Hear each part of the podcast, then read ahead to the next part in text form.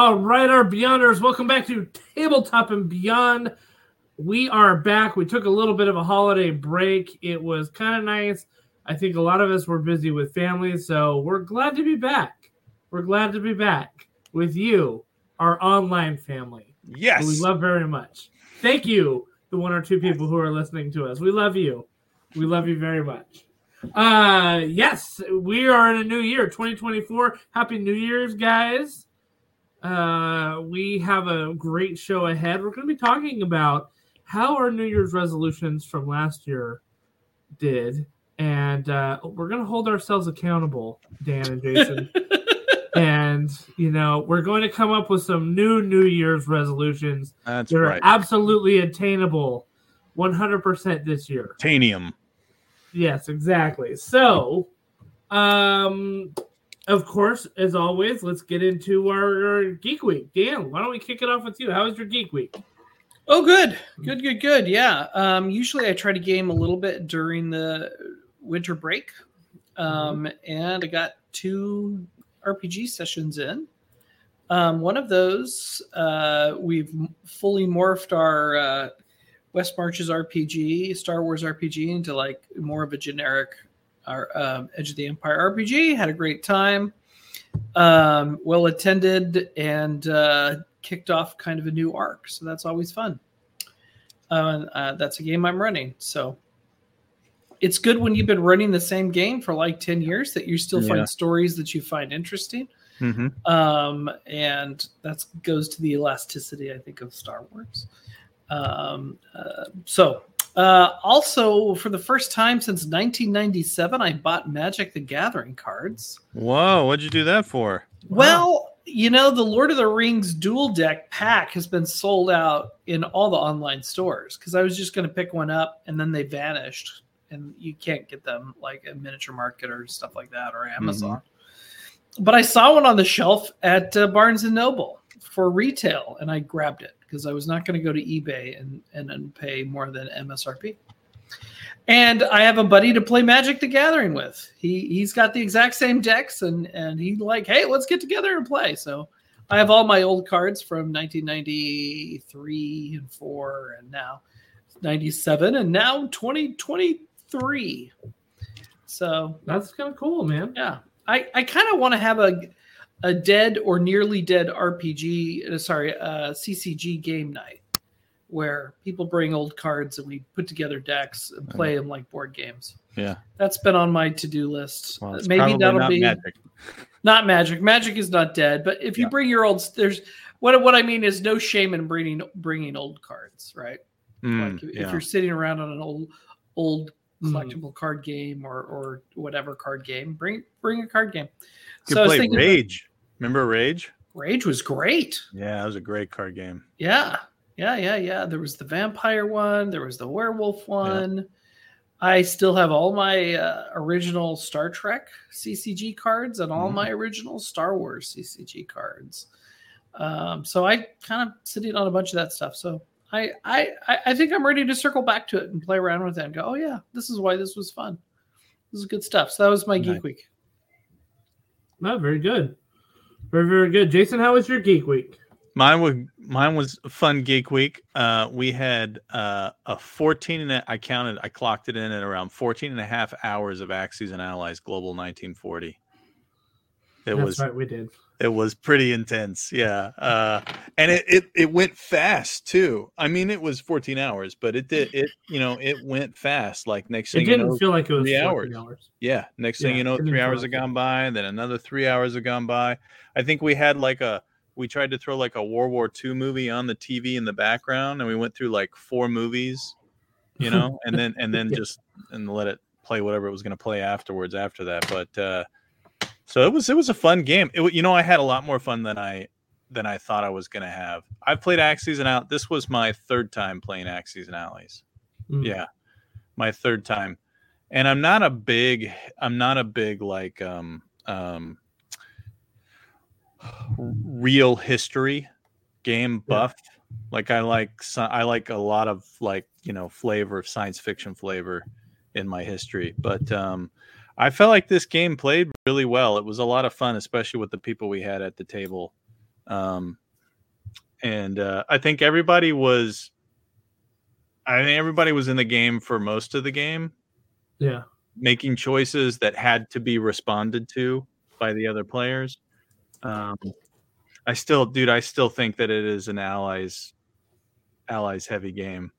Uh, I But think you have to have so many things go right for you as the axis to win Yeah. it. You know. but it is funny you know you can tell when the games when you're about done playing when Yeah. the axes players start kind of complaining about the balance they're like yeah you know but no yeah. fair, man. you get to that Oh. point to where the the trash talk starts but it start it's like in-game trash talk you know yeah. Like, well, the only Welcome- reason you could even do that is because, you know, at the beginning you had, you know, 30 ISUs over everyone else or, you know, something like Right. that. You know, all that kind of stuff. Welcome to historical board gaming. I will say I like Axis and Allies, and I think this is why I have more fun with it, is that it is it is it, it definitely has a foot in that historical board gaming, but it also has one foot out in the like let's throw some mechanics and some dice and some things in there that I don't think I still don't think it's perfectly balanced away from the historical, but it's way better than like all of those like hardcore Yeah. you know replays where you're just recreating a simulation of like a Mhm. specific Yeah. war yeah Yeah, like the Battle of Waterloo or something like that, Yeah, right? or- and you're like, yeah. yeah, Napoleon's Prussia, gonna get it, you know, you know. yeah.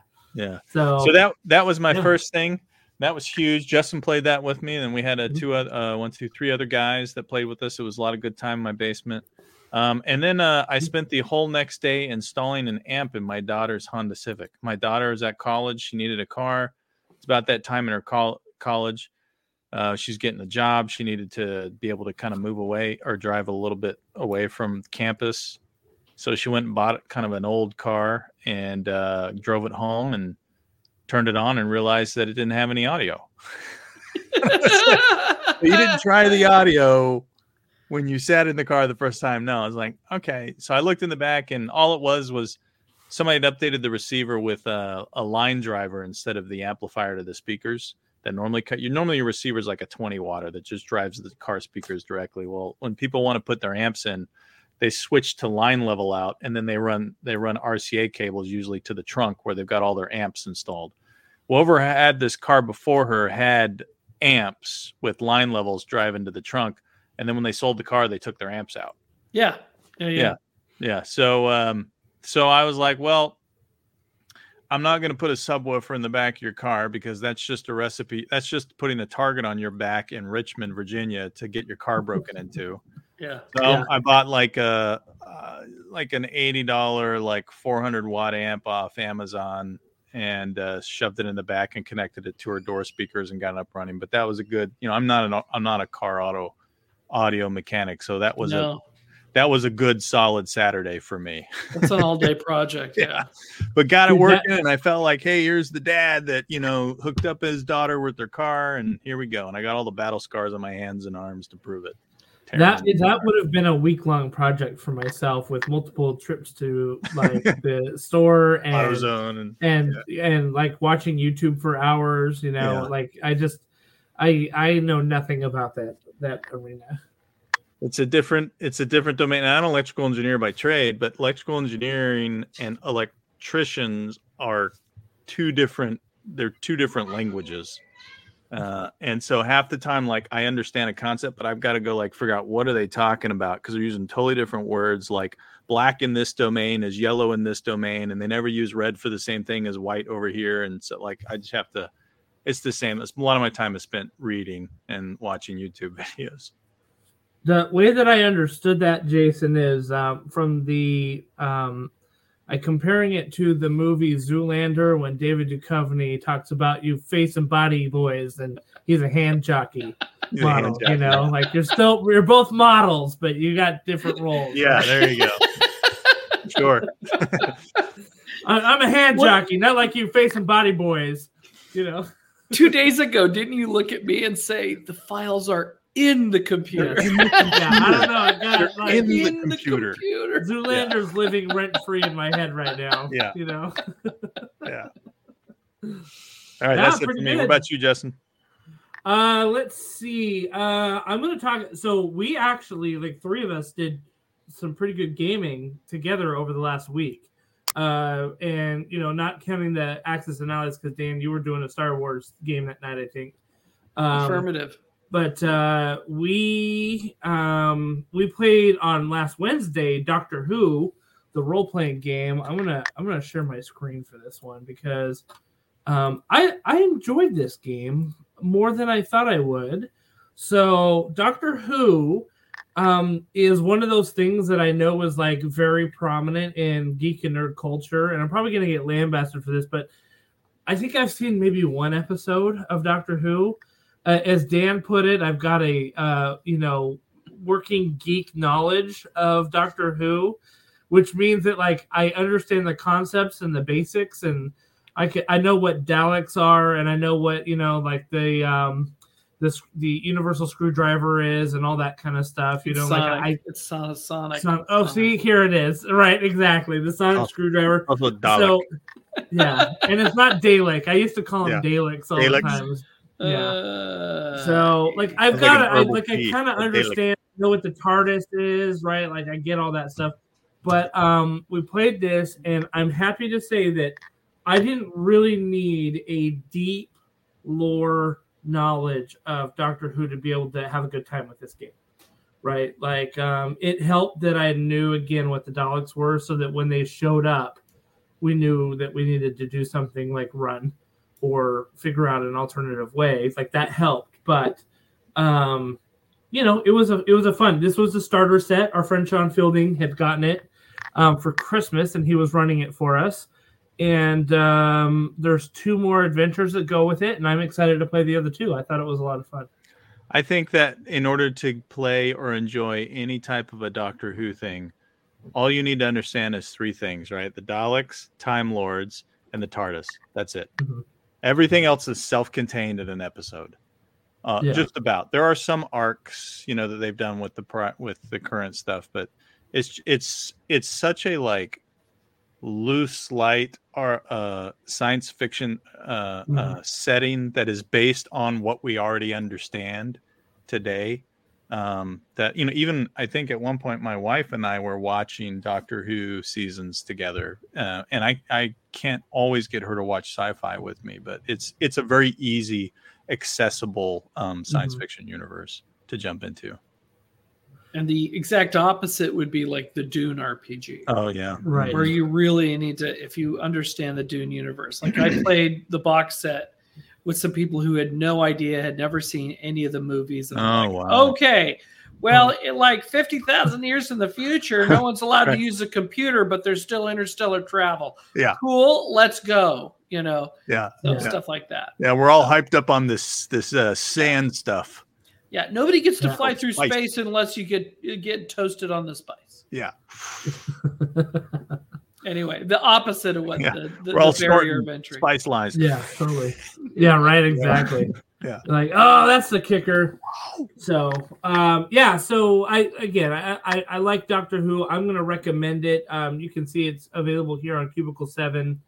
Um, this isn't pounds. It's probably about 30, 35 bucks for the starter set on Amazon. It's So. That's pounds or euros? yeah, this is euros. Sorry, not pounds, euros. Yeah, so it's probably about 30 $35 on Yeah. um, Amazon There's for good it. so- value. there are three custom dice, some nice character folios, some good uh, full color books. Uh, our buddy got it, and it seemed like a great value for that price. and you've got three adventures. Yeah, You know what I mean? So, like, Yeah. if you figure, listen, you know, all the dice and folios and stuff aside, I mean, that's three gaming sessions that you Yeah, can play, and it takes about four hours. I mean, ten dollars a session. That's pretty good value. yeah, it's great value. So big fan. Um, the second thing is that uh, there was a sale, a big Ubisoft sale, um, and I picked up Assassin's Creed Mirage to Mirage. play. Um, for those of you that uh, know me, know that I love Assassin's Creed. I've played pretty much every single game to completion, like, and I mean like 100% completion. Um, and so I was. This one's a little bit shorter of a game. It it, it gets back to the Assassin's Creed roots. I think a little bit more. It's they kind of strayed a little bit with um, Odyssey and Origins and um, Valhalla. Like those kind of turned into more like story-driven RPGs where you're an assassin, but really you're just going around fighting things with spears and swords and axes. Um, so it was less of the sneaky, stealthy assassin, and this got in. This gets you back to it. So it takes place in Baghdad, like around like uh, 800, and um, it's pretty good. I've I've had a good time with it so far. So, um, like I said, I got it on sale, so I'm not, you know, I wouldn't advocate buying it full price. So, I had a good time. I've, I've been having a good time with it. Do all the games still um, explore the uh, sci-fi simulation? Is that how you're playing them? Um, yes, yes. Like, um, some have been doing less than others. Like this one just started out, and and I'm not super far into it. I just picked it up like two days ago.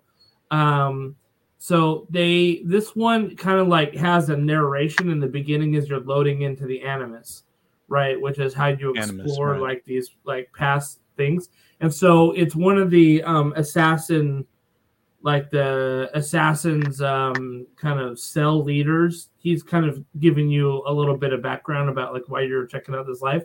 But in the old ones, like Assassin's Creed 2 and Brotherhood and Revelations and all that, like you would actually get out of the Animus for a little while, like go explore like modern day with Desmond um, a little bit and kind of like put together like, oh, this is where we're at right now. The Templars and the Assassins are still going at each other just in a modern day and um, there, there's like a lot of less of that right now. So, um, but I read an article, and I know I'm going way down a tangent here, but I read an article the other day that they kind of, um, they kind of jumped the shark a little bit, or maybe jumped the rails is a better expression. They jumped the rails a little bit. Should With, always um, jump a shark. exactly. Uh, but they jumped the rails a little bit because in like Origins and Valhalla, they introduced like the god pantheons as sort of like the people who came before as like a different subset of them. And it was confusing like the lore quite a bit. Yeah. And so they're like, yeah, we got we can't do that anymore. So they're kind of going back to the roots big time. So anyway, Cool. yeah, it's good times. Good time. So that's our that's like our call out to the video games for a little bit. So I remember the first Anyway. thing, like one of the first hangouts that you and I ever did was go see the Assassin's Creed movie. oh yeah, that's right. And I remember going and hanging out and going to Five Guys beforehand, hanging out and talking about like what our expectations of this movie was going to be, and then going and I- seeing and going and seeing the movie. It was like us and like three other guys or something like that. But that Didn't that have-. Michael um Fassbender in it? I, I dude, I don't Yes. know people's names. Michael yeah. Fassbender is like the the main dude. yeah. So Actually, yeah, that uh, sounds right. Yeah. here the, here's the uh, anima yep yep the right. the uh i remember the their approach to the animus in the movie was kind of wonky Yeah. it was like a virtual reality you know full body hookup set Right. it was kind of weird i don't know Yeah. but anyways Yeah. yeah, Uh, I, It- I, it- and I'm every not video recommending the game- movie every every video game, every movie based on a video game is really good. Every I mean- single one. That is a I mean- shoe in. If you go see a game that's a movie based on a video game, it's going Hey, to be worth every hey, penny. uh drake uncharted was a great movie Are you sure? uh, Yeah. yeah. yeah. It was a lot of It was fun. pretty good. and it Yeah, was it had true Tom to the Holland video and Mark Wahlberg. Yeah. it was that very that's a true to the one. video game yeah, Yeah, oh, Un- Uncharted, Uncharted. Uncharted, yeah, yeah. yeah, yeah, yeah. I mean, the there's- Tomb a Tomb few. Raider. Tomb Raider had a that's sequel. Okay, So so modern Tomb Raider or or uh, Angelina Jolie Tomb The- Raider. so the modern Tomb Raider for the Tomb Raider story, the Angelina Jolie Tomb Raider for Angelina Jolie. okay, well, So sure. I mean, That- that's why all of us went to see it back in the day. yeah. So fu- funny story. I was coming back from my doing my mission, right, and I was on a plane, and like that was like one of three movies that I could watch. And I was like, Nice. All right, here we are. Yeah, you know? Yeah, Yeah. I, I ended up watching that. It was like that, um, the Tim Burton Planet of the Apes, and then the Wedding Planner, which was like with like the Matthew McConaughey, Yeah. Jennifer Lopez. Jen and J Lo. know? Yeah. Oh. Yeah, I was J-Lo? like, I was Yeah, like, yeah, well, yeah. looks like I'm watching Tomb Raider like eight times because I Yeah. find Welcome back to England America. yeah, let's go from England to San Francisco. So yeah, Yeah. I remember I do remember liking the more modern Tomb Raider though, feeling like that was that was a pretty good rep representation. Well, it had it had Alicia uh, Vikander in it, Mhm. who I'm a big fan of. She was the girl that was in um, Deus Ex Machina, or Ex Machina, not Deus Ex Machina. I never saw Ex Ex Machina. Machina. What, bro? Are you serious? Yeah. It's I the heard I heard it has did- some uh some risque stuff in it that I Uh, I don't think I don't It's remember. just naked Risque. robots. I it's mean, just come naked on. robot. It's yeah. I don't think it was too. Like risque. you ever see Ghost anyway, in the Shell, the original anime? No. It's just naked naked Yeah, right. android. It's just naked naked. Androids. So it's Yeah. the same They dude. give him nipples. They give him nipples. Yeah. If you That's it. saw a toaster naked, would that be a thing? I Uh, mean, yeah, it's all it is. It's just a toaster. It's just I see a toaster naked every day. Every day I make a toaster. Yeah. See Uh, listen. Battle- Battlestar Galactica. the the person who made the guy who made Ex Machina is the same one who made Annihilation with Right. Natalie Portman yeah. and and, and- Devs. Devs. Debs. Oh, Debs. Yeah, Yep. Debs. D- Debs Yeah. haunts me. I walk around the house sometimes thinking, I think I gotta go watch Debs again. I think I need some Debs Debs. is wonderful. That's a really good show. Yeah. So really. You're gonna And totally it diverge the question- podcast by going down a Dev's rat Yeah. rabbit hole. Then it makes you question your entire reality. Yeah, it does. You're like, Yes. what am I doing here? Do I really? Did I really choose to have that for breakfast today? Yeah. Yeah. Yeah. Yeah. And how does choice? how does Ron Swanson know the future? Yeah. or how does he continue to go knowing the future? Oh, dude, that's like the whole. Oh, okay, all right. All right, we- we we're are in moving to the news. I'm here. pulling us Yeah. out. I'm That's calling good. an audible. Big It's all right. We're in the news. Come on, give me some love. Hello, computer. Come on, the listeners are waiting.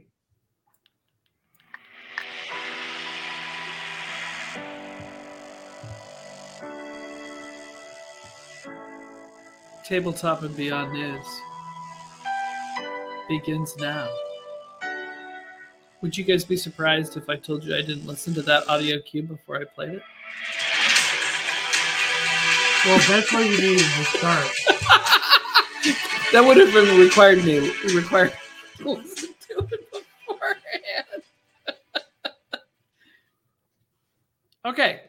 Don't have a lot of news, but I do think we all love conventions. Conventions are great. If you have a convention, you should go to it locally. If you want to go to a big one, go to a big one. And if you're in the San Francisco area in February, you can get on a cruise convention, Kubla Cruise, based on the wildly popular and successful KublaCon convention based in San Francisco. They're going to go down to hit San Diego. They're going to go to Ensenada and they're going to turn around all the way back. All the fun of a cruise, all the food, all the relaxation, plus gaming. And if I had not already bought a cruise this year on another line during another month, this would have really tempted me to go. Um, there's another link in the notes for the. It's also on tabletop events. That, that How many days is it?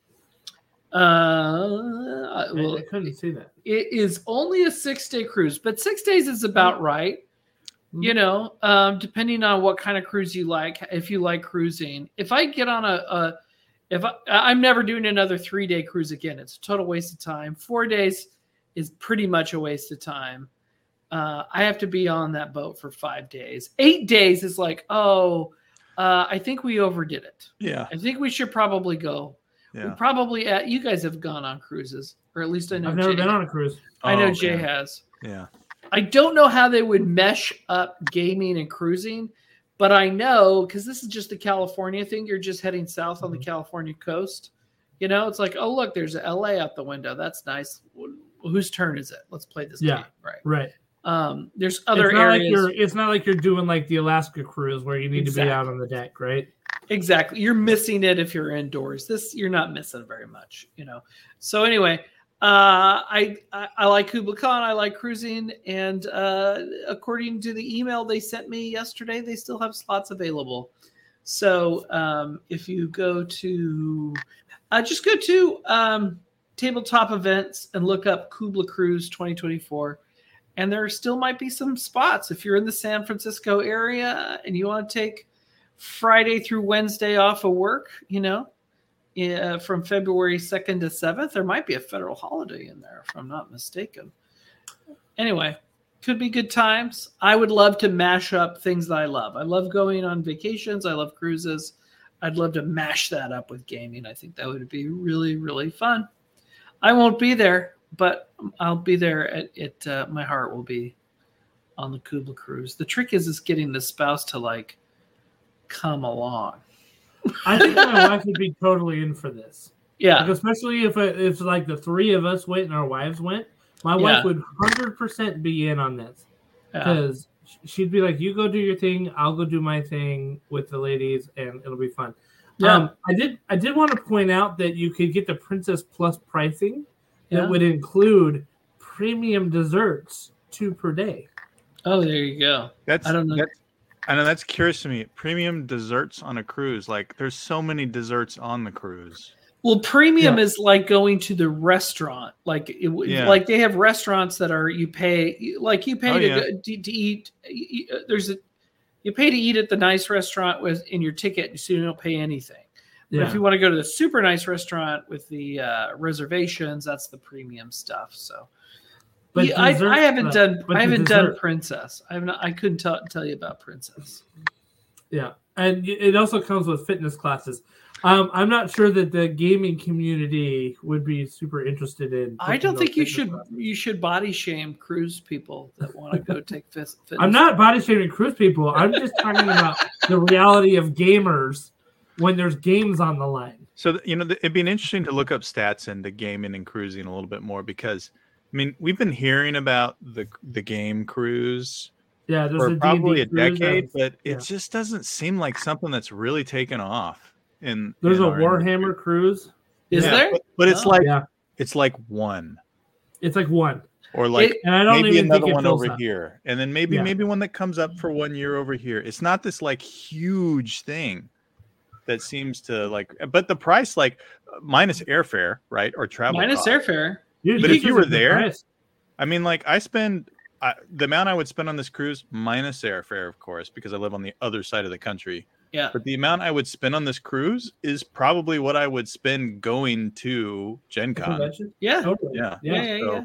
But but I don't do that. I don't come I you know, just it's not like there's just not tons of this. So I'd be curious to maybe do a little research to find out like how big is are these this mishmat this matchup of these two industries or Yeah. these matchups of these two industries? This is this is the first time these guys are doing it. I, I like the people who organize KublaCon. Sure, I have a soft spot for them because I've been around them for many years. Well, no, I, I've intersected with them off and on over the years. So, and I don't know, but uh, what I would say is is that why not get the heck out of a, a hotel ball ballroom with no windows? Sure. Yeah. Yeah, Give it a yeah. try. You know, Give it a try. And go to go to a cruise line ballroom with no windows. The exactly. The other thing that exactly. and the other thing is the cruising itself is a kind of a self-selecting population of number one people who like Yeah. that mode of travel. Yeah. Don't get seasick, have the money to do it, and have the time to do it. I mean, can you imagine going to a six-day convention? I mean, even Gen Con Yeah. doesn't do a I mean, unless you do the Wednesday Yeah. before, uh, which is the industry day, you're not doing six days at Gen You, you know the nice thing about doing a six day at sea convention though is that you don't feel pressured to get in all your games like morning, noon, and night. You can Yeah. be like, I'm taking off Wednesday afternoon and not playing anything. I'm going up to the pool or whatever Yeah. it is. You know what I mean? Get Mexican food in Ensenada. That sounds Yeah. awesome. Yeah. yeah, like you don't have to. You don't have to feel pressured to be gaming all the time Yeah. over six days, right? Like, and so Yeah, I- I went on a cruise about a year ago with a family friend, and he's a big gamer, and and the wives hung out on the deck, and we played games, and went and got food, and played games, and went and got more food, and played more games, and then went to like a show in the evening, and you had more variety option there. But you know, I could see like here's the thing: I could see going on a cruise with a bunch of friends, like we do when we do Gen Con, for like Yeah. six days, because you could mix up ga- a mix of gaming and non-gaming to have Yeah. that breather space, right? Yeah. Uh, Yeah. Yeah. Yeah. Or if you're a person who wants to go on a cruise, but you, you know you love gaming, but you don't have like cruise people to go with, right? Let's say you don't have a, a significant other or something like that. This could be a great opportunity to to found not to, to not be wandering around a boat alone, right? Yeah. Mhm. Um, anyway, Oh, you'll make just wanted- instant friends. You'll Oh, man. friends. You'll I have mean- 20 best friends. Look, I've made cruise friends just for just doing non-gaming cruises. I mean, come Boy, on. they'll they'll be pumping the air freshener through that boat like crazy. Uh, I'm going to assume that this is a population of people that are probably, you know, have a little bit more financial resources. They're probably not as hardcore into the gaming as probably they they've So- more balanced. Uh, more So you're saying not like the. Warhammer crew that dumps all of their money, including hygiene money, into their models. Yes, that's exactly what I'm saying. I just want to try it. I'm going to try it one of these days. But let's go 2025, guys. They're going to do this every year. 2025. 2025. We've just set our, ourselves a New Year's resolution for 2025. Yeah, but let's book one on the East Coast. Yeah, if they we could find Okay. one. Yeah. Yeah. Or we All just make one. We make one for 2025. all, uh, we have to, all we have to do is just book the same cruise. That's right. That's a good Guild- point. GuildCon on GuildCon at GuildCon sea. at sea. We'll make it sound like it's this really awesome like thing that we put on the cruise, and everyone will show up and be like, "So where's the GuildCon?" People are like, "What are you talking about?" It's like, "Oh no, no, we're just all on the same cruise. That's all." Really. It's it's really hard to find table space on a cruise Yeah. ship. Oh you yeah. gotta you And gotta there's work little, there's these little like just tables crappy uh yeah the tables are like for for the cocktail lounge tables right nice. Yeah, yeah.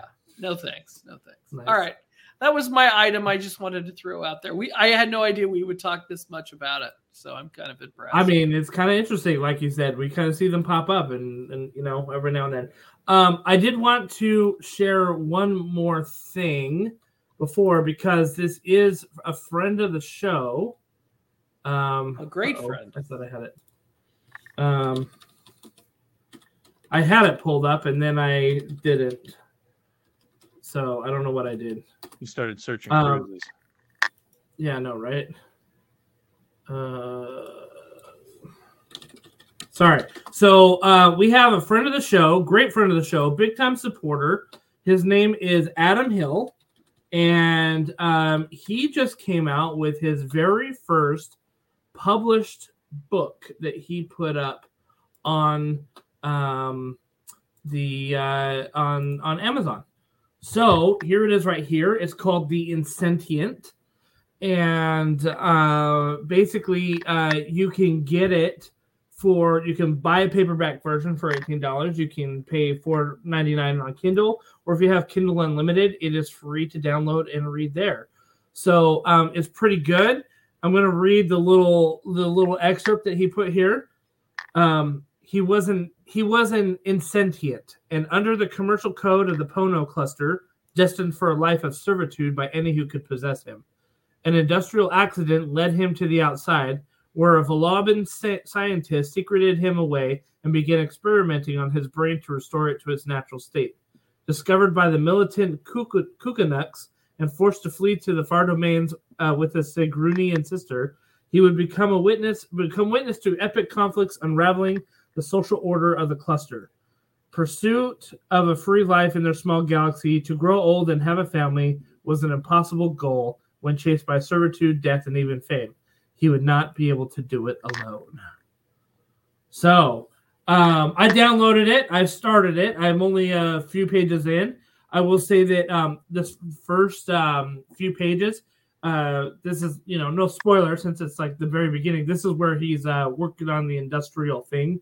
You know where it uh, in the excerpt it says he has an accident. I haven't gotten to the accident part yet, but he's working on this industrial thing and um it has a, a real strong like it feels like a real strong callback to andor um, if like you remember in in the series, there's like kind of that prison chain gang that they're working on, where it's like you know boop boop boop and like everything's like a coordinated act they have to kind of go through as they're working on this thing. So, um, listen, Adam's a big fan of sci- sci-fi, huge fan of Star Wars. He's also a big fantasy fan.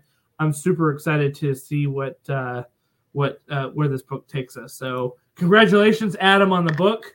Yeah, great job. man. Um, you know, like it takes it takes some guts to you know put yourself out there like that and, and write a book. You know, a lot of guts and dedication. So, congrats Yep. on it. Bucket So- list thing right there. Yeah, for sure, for sure.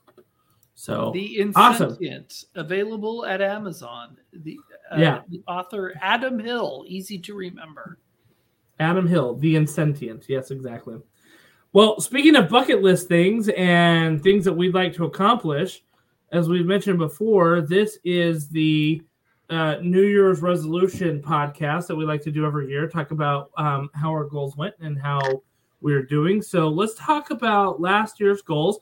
These were our 2023 resolutions that we did on January 2nd, exactly one year ago today Oh wow. we we broadcast these resolutions. So, uh, who do we who who wants to start first Dan. with how they did? Okay. Dan, why don't you start us? On how we did last year. Yeah, last year.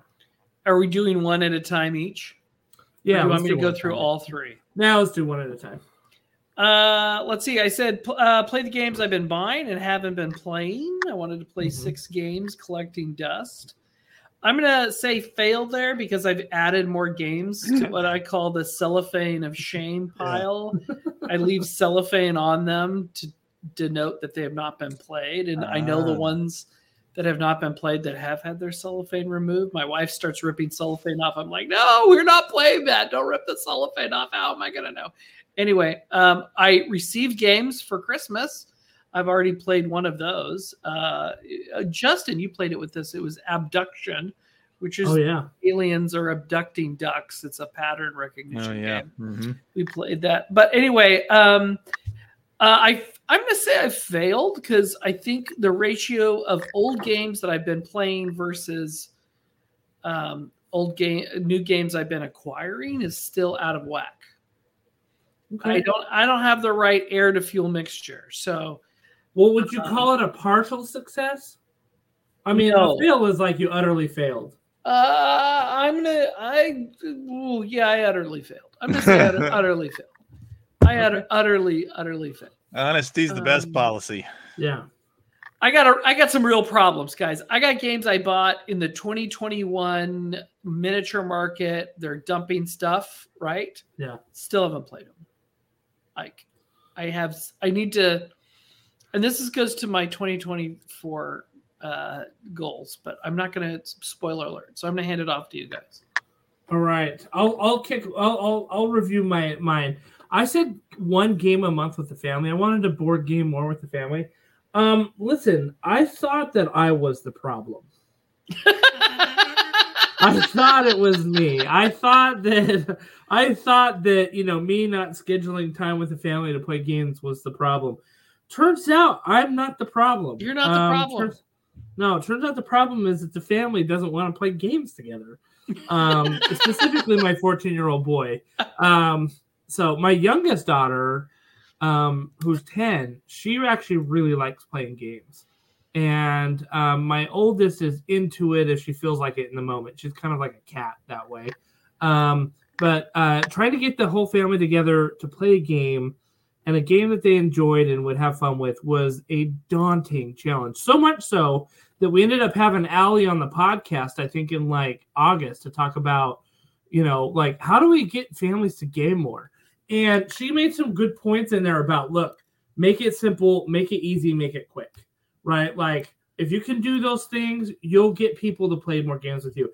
And so I ended up going on miniature market and finding a whole bunch of like simple, easy, quick games that we could play in 45 minutes. And so we ended up playing a lot more games the second half of the year. Um, so the once a month didn't work out, but we did have, I would say, 12 good sessions in the second half of the year. So Oh, I'm going to count this as a win because I think on average, If I want to play the statistics game, on average, we gamed once a month. So, yeah, but it was a painful, excruciating process. Let me just put that. so, yeah. Wow. Yeah. So success, though, I you know, chalking it up to success. Yeah. Yeah. Yeah. It was it a success if it was painful. You know, sometimes the best things are the ones we have to work the hardest for. That's right. Nothing You know. nothing ventured, nothing gained. Right. Good for All right, you, Jason. man. How about your resolution? Um, I had a resolution to produce a game and take it to convention. So I'm going to say I partially Okay. partially succeeded on this because I did we did work together and publish an adventure, a 5e adventure, right at the, right in March Yes. of this year Yes, we did. on Drive Through RPG. We Um, did. I think it has been downloaded a total of zero times, Oh no.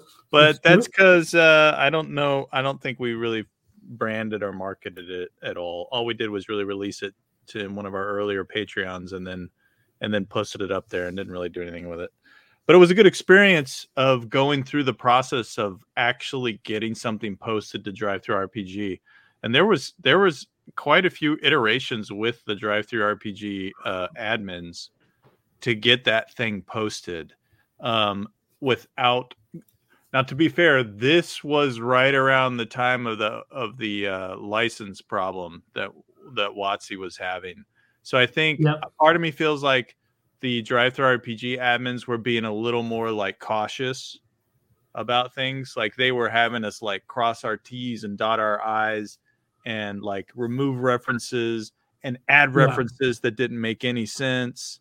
It kind of it kind of honestly I think it kind of turned us off to putting any more out there. We kind of put that one out and then we stepped Yeah. back and like went like, huh, and then we didn't really do any more um, since. But I went through the process. I figured out how to publish an adventure. Now, when I started the year, my goal was not to do an RPG adventure. My goal was to do a card game or a board game. And I got about, um, I got about, uh, I got through a prototype that we tested on tabletop um, simulator, um, but then I never took it um, as far as I wanted to. So I'm going to call it a partial success with some failure in there. Um, I learned some stuff along the way, and um, I want to revisit. I've been pondering and revisiting some creative ideas I have based off of gameplay of RPGs I've had, um, and a lot of the board games I played over the year. To think, you know, I don't want to just make a, I don't want to just make a game that's kind of like a run of the mill, boring game. Um, and so I think I'm going to take a step back and and pl- try to play more with like my kids and find out what actually grabs them because if if a game can grab my kids and my wife it's like that's a golden recipe because my family struggles to play um to play games together as well yeah so uh partial success but there's some failure mixed in there as well Is success the endeavor? Just by endeavoring to do that. It's the that journey. success. The journey. Yeah. The journey. it's the journey so i learned i would say that um it was probably i probably thought about this a lot more the first half of the year and then the last half of the year not so much so Hmm. Very good. What All right, about you? Dan. What What- was your second one from 2023? Uh, paint every unpainted mini for every game I already known. I almost did that. I was I got about eighty percent of the way done, and everything is primed. I could sit down and do a bad paint job. I could finish it in two or three hours if I wanted to. i think i think you did a great job with this one This is I come- this is, whenever we go over to your house- Successful. yeah when we ever go over to your house you have a ton of your minis painted Yeah. uh, and it's noticeable and they're good Thank you. I mean, we we played Zombicide at GuildCon, and Lincoln was like, "Dude, all the minis are painted, and it's awesome." Like when we're playing the like playing it, right? Because how many times do you play a game like a Zombicide or you know, like one of these big, you Yeah. know, epic games where you've got like 50 to 100 miniatures in it and they're all just gray plastic, right? gray And- plastic, and you can't really Yeah. tell what you're looking at, and yeah, yeah. you know, but when you The- have it painted, it feels epic. know? The the painting tells the story of the mini. Mhm. If it's just a plastic mini, all of the details that the that the sculptor put into the story are hidden. That you actually have to paint them to bring them out to the player.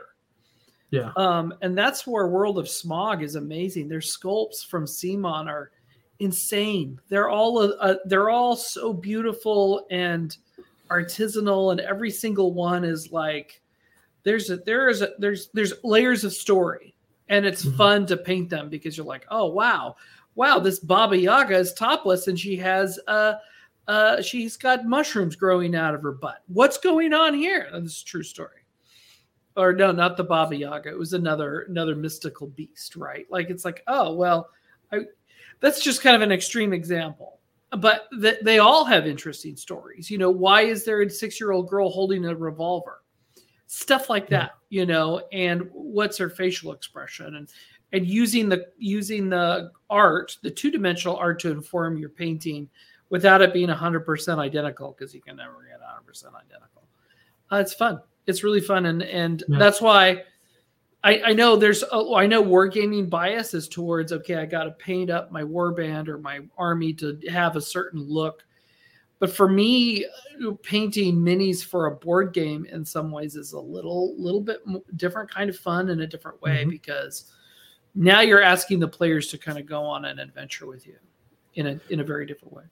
I think you get that with like heroes of board games. So, like for example, or or mini games. So, for example, games, yeah. you'll have 10 soldiers, but then you'll have the sergeant, right? And the sergeant's got a little bit more character and stuff like that. And so you'll do the kind of the speed paint, flash paint type of thing with the soldiers, but then you'll take Yeah. your time and really like invest in the in the heroes to um, you know, kind of do that. And it's a, a, a little bit more fun. And you'll hear about it where people are like, "Oh wow, it's so fun not batch painting right now. Like I actually get to take my time and Yeah. think about how this cloak is supposed to look or the you know Right. the you know the facial expression etc so yeah but man you did awesome and speed paint was your best friend in I that updated you know my I updated I did Speed Paint 2.0. They've it's a good set.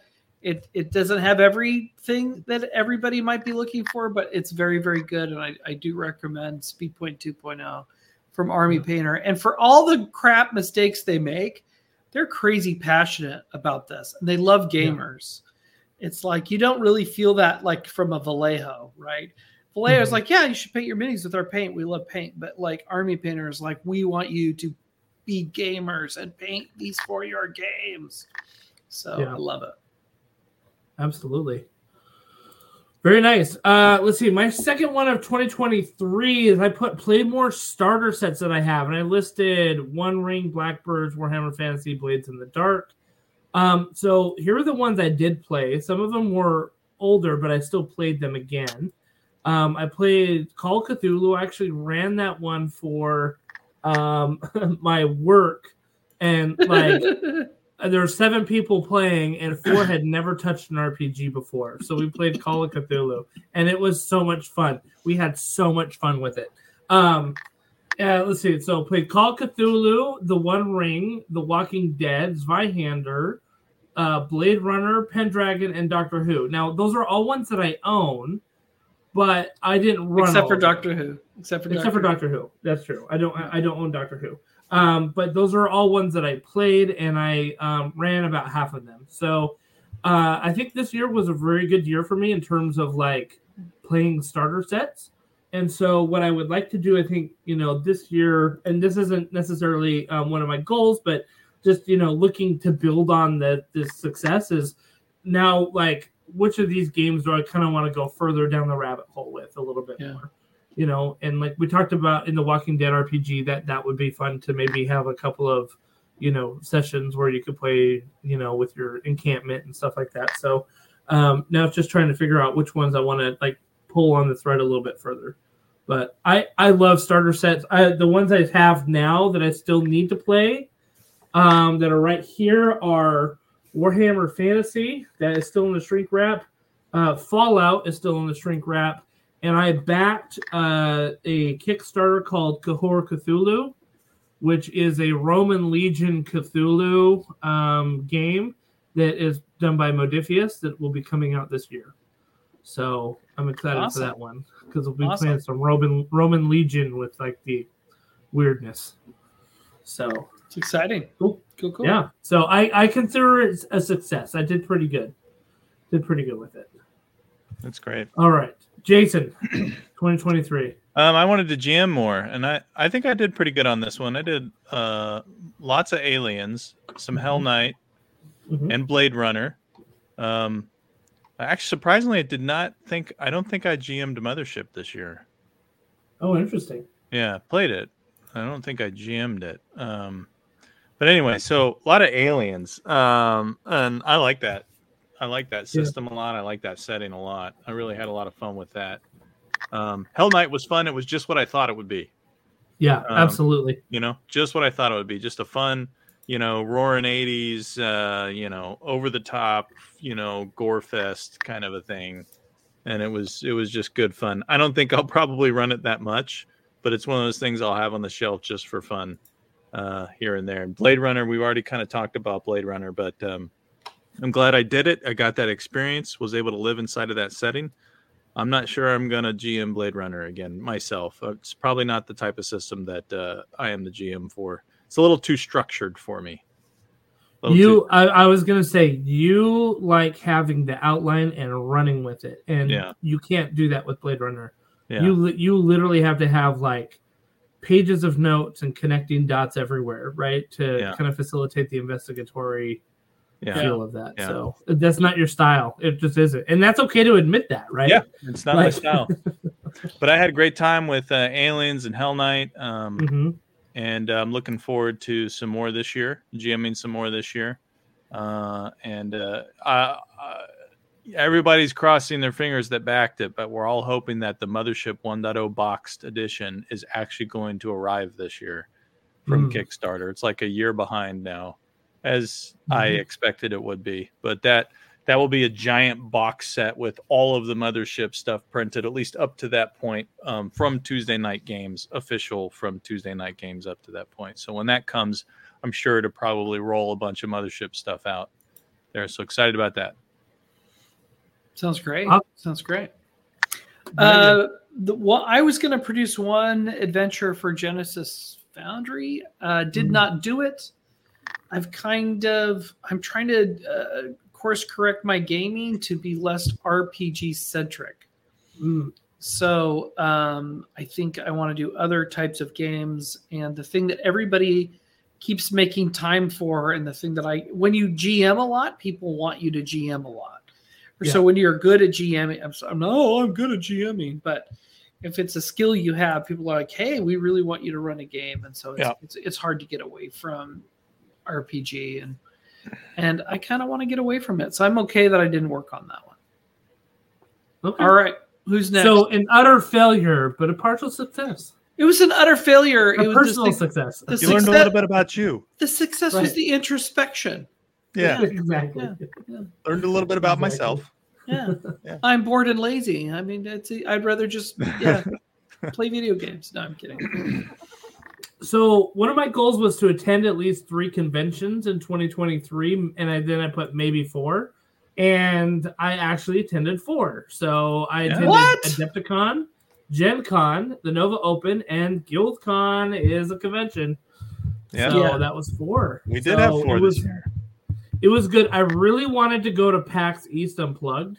Um, I really wanted to Oh make it. yeah, It's yeah. just that first week of December is like murder. my wife looks at me like, "Are you are you literally thinking of Yeah. leaving me to go and do We're- this?" We're gonna You have know. to get like straight up retired before we can go to a December convention. Yeah, Well, where there's not like about it, and, and I mean, the, the other thing too is we all have kids that are in like various elementary, middle, and high school, and it seems like they take everything that they can and pack it into those like last three weeks Yeah. of December before the holidays, and so it's like Yeah. there's no way I could have gone to go do it. So, Yeah, um, which is unfortunate because it was it was in Philly. It was only like a two, it's only a two and a half hour drive. You know, like we, We should have should go. totally gone up. I know we It's should my go. anniversary weekend. yeah. Oof. So I will Oof. never, never go to PAX East. Yeah, no, there was a convention, a small convention in Texas for another podcast I used to be associated with, and they were always the week of my wife's birthday. Every every year, year after year after year, they went like six, seven years, and I'm like, uh, I love you guys, but I'm never going to show up. I don't have the brownie points to leave town that week. Now, So- Jason, hear me out on this. instead of your wife's birthday, we do a, a week before gaming cruise where she can go on the cruise and have a great time. And So you can it- ignore her. It's not. It's not the birthday. It's the anniversary. Anniversary. Oh yeah, sure, sure, sure, sure, sure, That's- sure. Honey, That's supposed honey, to I be booked two of us cruise. together. it's Yeah. You supposed can, to be you two can of us. sneak away for a couple of days, Jason. Yeah. I Can I fine. can I bring Dan and Justin on our on our uh Our our anniversary cruise? cruise. What kind That of cruise happens is to this? also be uh, GuildCon Yeah. Yeah. Yeah. You booked a gaming cruise for our anniversary. We'll, we'll be like we'll be like in the cabin the first day, like looking at the events. Well, do we want to do this? Do we want to do this Tuesday night? Yeah. Well, hey, Wednesday night there's this big gaming thing down in the uh you know the the, Wow. the libido deck. Uh, maybe we should do that, huh? No, no, no. Did you call it No. the libido No. deck? It's the Lido deck. No, I call it the libido deck. It's The the, anniversary deck. cruise. Come Okay, All right. on. All right. We just went to PG 13, folks. Buckle up. All right. Yeah. So anyway, it was a success. Um, so that makes me actually kind of three for three on my uh on my goals this year. And I'm, and I'm pretty Look happy about who's so I know. You win. Special. yeah. Yeah. Pretty good. Pretty, pretty, pretty Yeah. good. if you don't say so yourself. right. Uh, and Jason, round us out on 2023. Uh, so I I combined two, and I think I realized I shouldn't have done that. I wanted to do more battle reports. I don't think we did a single battle report. We tried a battle report We tried. early early days. We tried a battle report, and just like our whole studio setup just like went bonkers with it or something. Like it didn't record right, or the camera was funny, Yeah. Yeah. or something. Um, and then we tried it again, and we just realized that we don't have the bandwidth to really put out a bunch of battle reports. we don't. But the second part, the second part, which was the real part about that, was to play Kill Team at a convention, and we did. We played Kill Team at Nova We Open. Did. We did, and we- we got rocked. Totally, Totally rocked rocked. really hard. Yeah. But the good news is that afterwards, Jason, you and I had like uh because we ended up getting We the like, one of the best because we were ever. so bad. We ended up having a really good game between us. Yeah, it was a fun you game. know? Yeah, because Oh, were we you actually guys learned both how the to play. lowest and you showed up at the bottom table together? Well, No, no, it was it a was just- team. It was a team thing, team and they thing, had some oh. teams that had dropped, and so there was an odd amount of teams. And so because we were the lowest team, we ended up getting the buy at the end, which is fine. Like honestly, it was fine. Another dude showed up and played Casey, and Jason and I played each other, so we still got our game in, and uh, we had a good. I, I mean, I had a great time. Playing Kill Team was fun. It was, and I think is I think that was when we both walked away and said, you know, we had fun with Kill Team, but it's not going to be like our major competitive skirmish game. Right. Yeah. They're Because great if you want to get good at it, models, great skulls. oh yeah. It's If, one of if the. you want to get good at it, you have to dedicate so much time. I think you have to play to be good at Kill Team. You have to play a lot more than you do to be good at Warcry. Right. Agreed. Yeah, the game's a lot more complicated. To be fair, yeah, Ergo, why I play Warcry, not Kill Team. yeah. Yeah. Definitely. but it scratched the sci-fi itch for me yeah. this yeah. year. It was it was fun. It was fun to have the shooting element like be a big part of it. Yep. You know. hmm So, um, awesome. Okay, so this brings us to January second, two thousand twenty-four. We have crafted over the last year. We have honed in our goals and what we want to do for 2024. We did not just write these one hour ago. Not that is not us at all. No, we no. did not just write these. that was a half Yeah. hour ago. No, I mean, no. right, exactly. Right. that's pretty good for us. exactly. However, we do have 2023 goals. Goals. And uh, let's just go, or sorry, 2024 goals. Let's just keep the same order. We had twenty. Who's first?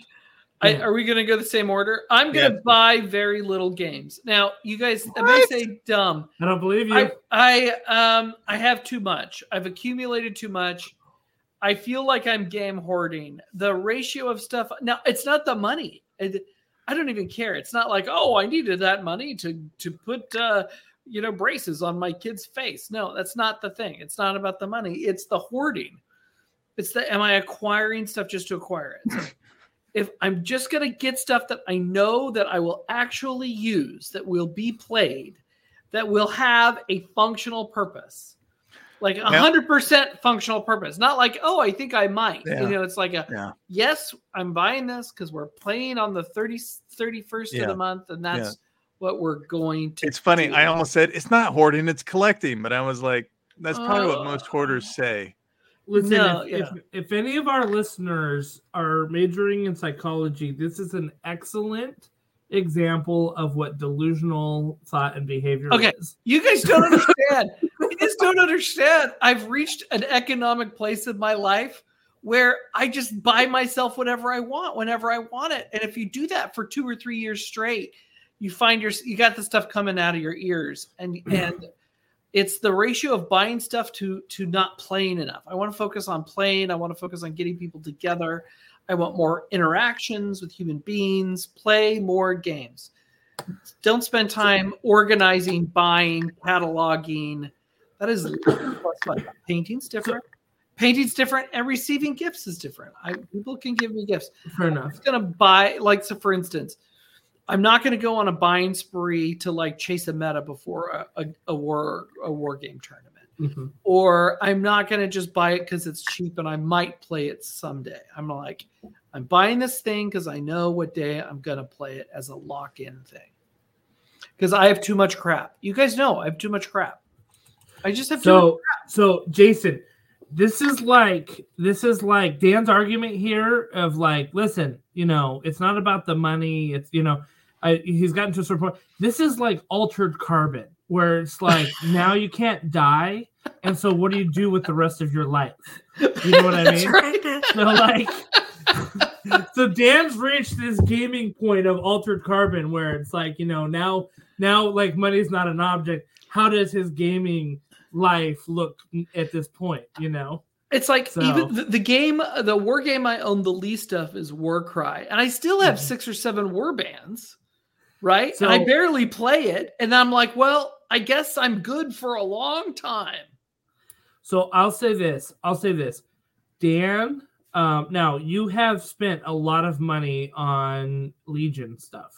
Oh, Like, Legion. a lot of Legion, right? There's Uh, no so- product I'm going to buy for myself for Legion. Um, I, I will I- buy anything that comes out for the Imperial faction this year. That's what another caveat. That's another caveat. Dan, I, I'm going to say this. Dan is not a Games Workshop true believer. Otherwise, he wouldn't be talking about having all this disposable income. No, no, no, exactly. You know. Well, I would I'd have a wife. I, I would have I would have I would buy it and had just have a little more wife aggro to deal with. And that's a hey, I'm installing cabinets for her in like four weeks. We're good. We're good. We, the cabinets run. All right. The cabinets right, run so five figures. Okay. I am- let's- I'm going to predict. I'm going to predict that this is going to be a very partial success for you, Dan.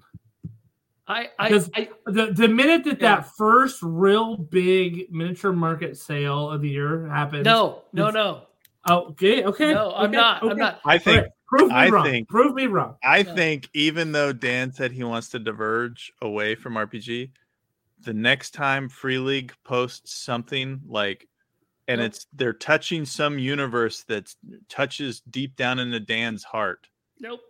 he's gonna back it. I don't have anything of their Lord of the Rings stuff. There's my proof. And I bought the Blade Runner RPG or the Kickstarter and I never collected my book. I never collected it. I never emailed them and said, "Hey, I, I put in money. You never sent me the book." I, I, no, I'm serious, guys. I'm really gonna tamp. It's gonna Okay. focus on the gaming, Okay. not the acquiring of the games. They're All right. I- listen, things. I I I want I want as in the words of Fox Mulder, I want to believe. Why- So this is this this is what could happen. what could happen is if Atomic Mass Games comes out with really compelling products Uh, and they don't just launch another game and want you to buy into a new game, learn a new system, and paint a whole bunch of models that are incompatible with other crap that you have, right? Mm-hmm. What could happen? Uh, Atomic Mass Games could come out with any new product for Armada. They ha- there's been no new plastic in Armada for like four years, right? X Wing, they keep reprinting old stuff from 1.0 and they keep Mhm. pretending like it's new. It's like, okay, I'm I'm bored out of my mind with these with their lack of there's nothing exciting to buy. Mm. There's just a I met And look at even Warcry with all the stuff that they had. I mean, I could have bought the the what were the last boxes with the bamboo stuff? What what, what was that? Mhm. That the that Ghur stuff, all the heart of Ghur the stuff. Ghur. It all looked lame. It's like I don't want to fight a bunch of frogs. That looks dumb, right? It's like it, it- sell me something. I mean, I have disposable income. I will buy it if it's cool. There was just not enough cool stuff. All right, I would- so my I would- resolution is to make a card game Dan will buy. Yeah, do it. Sorry, I'll shut up. I'll shut up now, audience. I had to convince these guys that I'm serious about this. Sorry, I'll shut up. All right, I'm I'm I'm interested. Interested. Okay. Uh, my first New Year's resolution of 2024. I'm going. I'm digging way back. I'm go, I'm going back to an oldie but a goodie. Is I need to win the War of Gray that's on my shelf right now. I've just No- got too much. No one wins the war on Gray. I know, but I will say this: 2023 was actually a pretty good year. I actually the output versus the input was pretty good. I brought in um, three war bands um, for Warcry, and I ended up painting two kill teams, a whole bunch of scenery, and three um, war bands. So and the Um, scenery was because you were running tournaments. yeah, exactly. So there's a whole bunch of stuff. So uh, it was actually a pretty good year in terms of doing it, and I want to carry that momentum into 2024. So yeah, I'm I'm, I'm looking forward to it. I'm behind. So that's that's a goal. Like like really get really put a massive dent in my backlog. Love it. So yeah. All right, Jason. Well, my first one's going to be to play all of Dan's games. No, um, since he's got so many on the shelf. But no, I have uh, I have a resolution to play all of my 24 board games that I got at the end of the year. Mm, Actually, might be 25. now that I look You at got it. a really good good selection. yeah. huge Those list. Yeah, at, at Land Dice, Snow Time, Foodies, Gang Rush, Ninja Dice, Neverland Rescue, Aslan, Neon Gods, Helix Expanse, Discover, Arkham Horror uh, expansions, Professor Evil and the Citadel of Time, Comanauts, The Game, Panic, The Game, comma, Panic, Zombie Tsunami, Ragers, Champions of the Arena, Secrets of the Lost Station, Chupacabra, Spot It, Harry Mm. Potter edition, and Woo-hoo. ISS Vanguard. and I've played four of those so far. Yeah. So, um, but a bunch of these are ones my family will never play with me. Well, you got you got players right here, Ben. Yeah. Just Yep. just put out the call. So we're gonna have to play it. So I'm excited. That's my I, I have a tangible list that I can check off for this year. very good. Yeah, very very good. Very good. All right, Dan. What's your next uh, I- 2024 goal? This will not take as long as my first one. But I really enjoyed a couple years ago what I really did, you know, building the game Hmm. table, merging carpentry and gaming in more meaningful ways. I've been thinking about, uh, you know, uh, uh, it's very popular right now to, to build um, cutting boards. It's like, does the universe need more cutting boards? The best cutting board in the world is the plastic one you can throw away in about a, in, a, in three months, right? So, but I would like to build chessboards and stuff like that. So I think that might be interesting. I might look into getting a lathe so I can make um, Oh, make pawns and stuff like that. So um, I'm interested in that idea, or getting the equivalent of that that you can hook on the end of a drill and make um, Yeah. make your own dowels and, and stuff. So I, I I I want to combine woodworking and gaming more. That's a goal. That's very cool. Yeah, interested to see Yeah, where that very, very goes. cool. Uh, you know what the world could use some more of, Dan, are some wooden dice trays. Yeah, yeah, yeah. I could put that. I could I could definitely do those. I I've got Yeah. a couple plans in my head right now. I could show you on the whiteboard. The other thing is I kind of want to build a very lightweight, um, four foot, uh, sorry, three foot by six foot, lightweight table for uh, wargaming for uh, that fits Legion and Armada really well. That that's Mhm. that game space. So I might I might play around with that. Um, it's my wife will kill me if she thinks I have another game table in the house so it'll have to like hide it'll have to like four foot by six foot blend in and sh- you know it's tricky so we'll, we'll see what happens there but yep the uh, carpentry plus gaming uh, I, I really enjoyed that and i want to make that connection again Yeah, I was gonna. I had all these big grand plans when I first moved into my house to build a gaming table, and then I got all those foldable tables, And whenever we've had GuildCon or anything, and I, I just put all those fold tables up, Annie comes down. My wife comes downstairs and says, "Oh, looks like we've solved the game table problem." Then she walks back upstairs, and I'm like, yeah. and I was like, "Well, Yeah. I still kind of want to build a game table." She's like, "Why? You can set up like five foldable tables and have people all over the place. Then you can take the tables down, and the kids can play soccer in the basement." I'm like, Yeah. "Okay." Yeah. Been there, You're, like- done you're missing the point because I, I could have a gaming table and five tables. Yes. and they hate and the wives hate and. yes. Right. And and by the way, no more coming down with peanut gallery comments. Okay. Right, right, right. And and remember, the basement is my space. They don't oh, call it a man cave for nothing. It's not a wife cave. Has anybody heard of a wife cave? That sounds dumb. Yeah. Awesome. Well, all right. So my second um goal, this is going to be a lofty one. This is this is my stretch goal. I want to write an RPG. I already have the theme in mind. You guys have heard me talk about it. I don't want to say it here on the podcast because I do want to kind of um, enter in a partnership with Free League, hopefully, and get it published. Um, so like it is a, like a known IP that I want to kind of write in that universe and and really get it out there and publish it. Um, and I think what I need to do is write the RPG and then pitch it. Like I, I'll I, I don't think I I'll buy can. I don't think I can pitch it. And then, yeah, exactly. Haha, Dan, got you. Got Uh, me. yeah, I don't think I can. I don't think I can pitch it or and then you know write it. Like I think I need to go in with a product in hand if I would like to get Free League's assistance on it. So I just need to sit down and start writing. Um, uh, but I I have decided that I want to put it in the um uh, year zero engine. I really like the dice pools and the roll sixes and uh, what I like about that system is that it's um it's like a bridge between your traditional RPG and the narrative dice Yeah. because you know the more sixes you get you can kind of help affect the story and it can help you tell the story a little bit more so it's almost like RPG dice plus where you can you know kind of throw that narrative flair in there that you get from the Star Wars um, Yeah. stuff. And so like I, I like that system a lot. You know you see it it, it worked awesome in in aliens. It worked well in um uh, it even worked well in blade runner but it worked well in the one ring etc like it's just a, a good system. So yeah. So uh, that's my goal is to write uh, write an rpg and hopefully get it on the publishing track. I'm not going to say publish because i think this there's a lot of factors that um, could go into that but i want to have it written and pitched that's what i'll write written and pitched this year Yeah. Yeah, that goes with my second one too. I want to finish I want to finish some of those game prototype games that I started up. Um and uh get them into Yeah. a I want to try to take them through the publishing, but um I'm not talking large scale publishing. I'm talking probably prototype low rate stage where it's like, you know, I've got my own art on like a crappy like what was it? What's that? What was that Chinese one of those Chinese card companies people used to ArtsCow, not you know, Yeah. or whatever Yeah. yeah Yeah. that make it really easy to just get your early prototypes in place.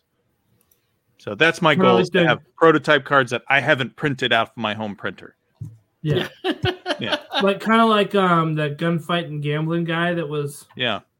Meeple, you know like when he was yeah mid-level meeple. so yeah because he had kind of his prototype and then you could order it off the website you know what i mean but Yep. he was kind of ordering it like in batches like he didn't do like yeah, a he old pulled it off Kickstarter and um, he did uh, he did it off of his own he did it off of his own website with pre-orders. He basically he went out to all the conventions, he got everybody to like his card game, and then he gave them a web link. I remember we were right there, right? We could Yeah. go onto his website and we bought the game right then. And he waited until he got like, you know, a chunk Enough to do a run. and then he did a run. So he just Yeah. did it all by him, you know, all on his own. yeah Great.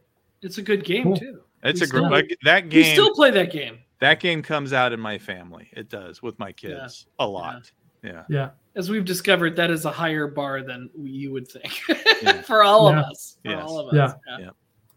All right dan what's your last one in 2024 I, uh, this I want to restart couples game night. Uh, you guys know that back when I had a smaller house, that we had a couples game night that got real crowded in my small little basement, a lot of fun. and we had great times. And then we upgraded our house. My, my basement is not as big as Jason's, Uh, but there's a lot there's a lot more elbow room and it's a lot more comfortable to hang out down here. So um, I do have Um, twice the number of kids as you, though. So yeah, yeah, yeah, it's that- true. And and a hundred times more dogs. So And they Uh, like to play soccer in the house. in the basement. Two hundred times more dogs. in the basement yeah 200 times more dogs right so yeah no um i think as gamers we kind of poo-poo that and go, oh, couples game night that sounds terrible uh but actually it's a really great way to kind of experiment with different kinds of games uh, ex- expose people expose kind of people to games that they wouldn't be exposed to in other ways. I loved it. um, and uh, the trick is is just finding games that have a good player number you know? Um, get the right number of players. So that's one of my goals is to kind of not restart it on a regular basis but do it maybe once a quarter or something like that is one of my goals and i play i've roomed down here for two game tables too so uh, you know it doesn't have to be an eight player game or a 10 player game yeah. yeah Yeah, I mean, I I enjoy I enjoyed it. It was a lot of fun. That's where we played our group um rednecks and what was that? it was, Redneck it was- Life? it was- yeah it was redneck life i think Yeah. yeah that was a good Yeah. time. That was a good time with that. I still want to play that game.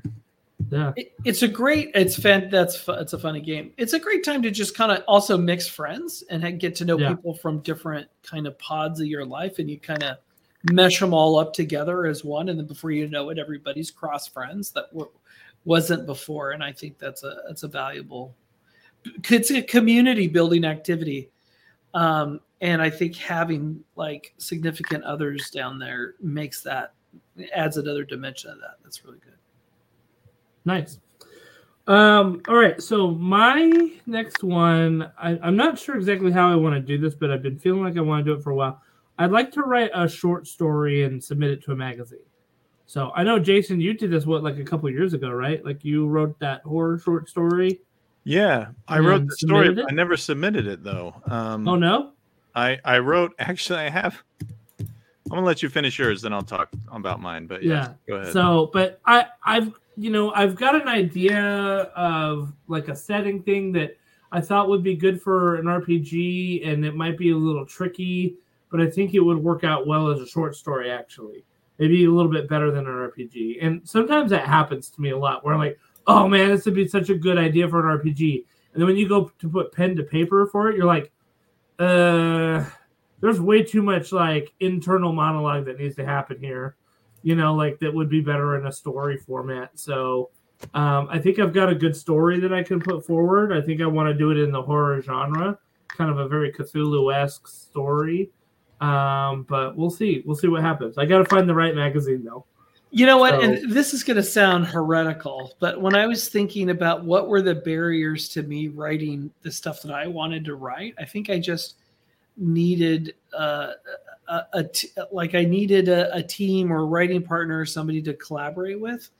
And I like the idea of like tasking like ChatGPT to give me a bad version of what I'm looking for so I Mhm. can like, oh no, that's not what I want. This Right. is what I really want. Something that spurs you to say, "Oh, I see you're looking at it from this perspective, computer. You're wrong. Let, let me let me navigate towards the right thing," versus just staring at a blank page. Yeah. Anyway, Yeah. I, I hear you. And sometimes getting the bad stuff out of your mind helps you understand what you, the good stuff you want to put in. Right. yeah, So, yeah. it- you, you know, knowing what to say no to refines your taste, yeah. your taste I- level. and I think part of the part of the reason I want to do a short story for a magazine is a lot of times the requirements that they have is it can only be X amount of words. It can only be, you know what I mean. It it, it um, is a certain genre. There's Yeah. usually a certain theme with it, so it helps narrow that down so that I don't have like, uh, like to me one of the biggest hurdles that I would have to overcome writing a book like our buddy Adam Hill did is narrowing down on one idea that I have. Like I've got so many ideas and they're all just kind of rattling around that they tend to bounce off of each other and I don't get a very good clarity. But having an assignment, you know, quote unquote assignment for like a magazine, I think helps narrow that focus and you can, you know, do it much better. So and you have an anyway. audience, which is their editors, right? Yep. And that's Yep. that that's really powerful too. Yep. This is why all great writers have editors to work with. Oh, 100%. You know, 100%. And I think a lot of great writers start out writing a lot of short stories just because it hones in like that. You know, you don't start out by writing a, you know, 1200 page book. you know, uh, what Hunter S. Thompson did is he kept rewriting The Great Gatsby in his spare time. Yeah. And then he found his own voice by like trying to rewrite The Great Gatsby over and over and over and over again, which is it turned out it was also a lot of acid. Yeah, that well no, this is yeah, well yeah. Sure. Sure. Yeah, yeah, yeah. Sure. But you know what I'm saying. I do, I do. uh, the- there 100%. is there is a way of training yourself to be better at something by copying a master, but not by copying it and turning that in, but copying it and learning their process to get to become a master. Yeah. I'm reading a book on this actually right now. Nice, nice. Yeah. So anyway, that's my third one. That that'll be that'll be um my real real stretch. I, I put I put three stretches because I just 2023 I just crushed those ones. I said those were too easy, way too easy. So Yeah, we now I- noticed. now I need a challenge. I crushed it. I'm Yeah. so good at setting my own goals and achieving them. Right. Love it. Yeah. I'm patting myself on the back when I get it. Exactly. I don't know how So I got good at this this. good at everything, Yeah, but I Yeah. am. I'm gonna, you know, for 2024, I'm gonna wake up and every day I'm gonna breathe. Every every day. Hey, so far I'm two for two. That's right. oh, so my interesting, Justin, uh, how aligned our last two are. You want to write an RPG. I want to finish one of my games, so game Mhm. related. And then your last one is you want to write a short story for magazine, and I wanted to actually publish my short, my horse, Oh wow! my short horror stories. And I didn't look at yours when I wrote mine. Yeah. I don't think you looked at mine when. you No, wrote that's yours what's either. interesting. Um, combined with that, though, is that I want to read more horror. Um, when I, I notice when I do write, um, I've written several short stories, but I've never published any of them. And I usually write them when I see a challenge, like, okay, here's a here's an online zine that is accepting, you know, two thousand or less, uh, or even Flash, which is like a thousand or less words stories and I'm like, okay, I'm gonna go for this one and I'll write it and I'll get all done and I'll edit and I'll get happy with it and then I'll never submit it. I just won't. Right. Oh, well, Um and uh probably because I get what I want out of it when I finish. I'm like, yeah, it was a cool story, and then I walk away and I just forget about I actually forget about submitting it. Um so this year I want to do that, but I also want to read more of like um horror and keep track of it. Every year I think this year I'm going to actually write down every book I read so I can look back and see all the cool stuff I read. And every year I get to like October and I'm like, I've read so many awesome science fiction books or listened to them. I have no idea what they all are. And then I try to go back through like my uh my audiobook app and like I use Scribd because it's uh, it's a little it's a little more un- indie underdoggy and it, and it's I, I like its accessibility a little bit better, but it does not do a good job of like tracking what you've completed. yeah. So I every year I'm like, I don't know, I don't remember anything I read. Um, and then someone will say, Hey, have you heard of this story? And they'll describe it and I'll be like, you know what? I think I read that one. That sounds super familiar Yeah. I think I read that one. Uh, like Yeah. the old man's war. How many times old man war has come up with people and they describe can't remember what this is called, and they just start describing like, oh my gosh, I've read that book.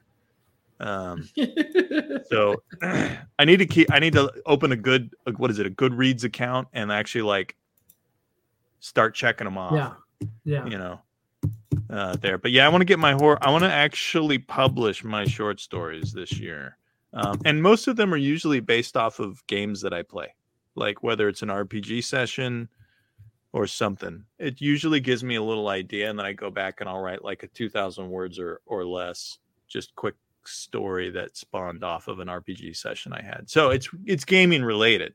It's gaming driven. Um, I just want to get it out there. Sounds great. Yeah, yeah. I Fun like time. it. Sounds I like it. great. Fun All right. 2024. All Well, right, I'm gonna see if I can clock, completely boys. fail again next year. Let's see. Only three, only three hundred and sixty-three more days. Yeah. You know. there you. Yeah. Yeah. So we're on the clock. Yeah. So anyway, but you know, obviously, underlying all of this stuff is just continuing to have fun, continuing to game, continuing to build those relationships. I know we're still planning to run events for like Warcry and and probably doing like another GuildCon again or you At know I mean attending stuff. I mean at sea. exactly.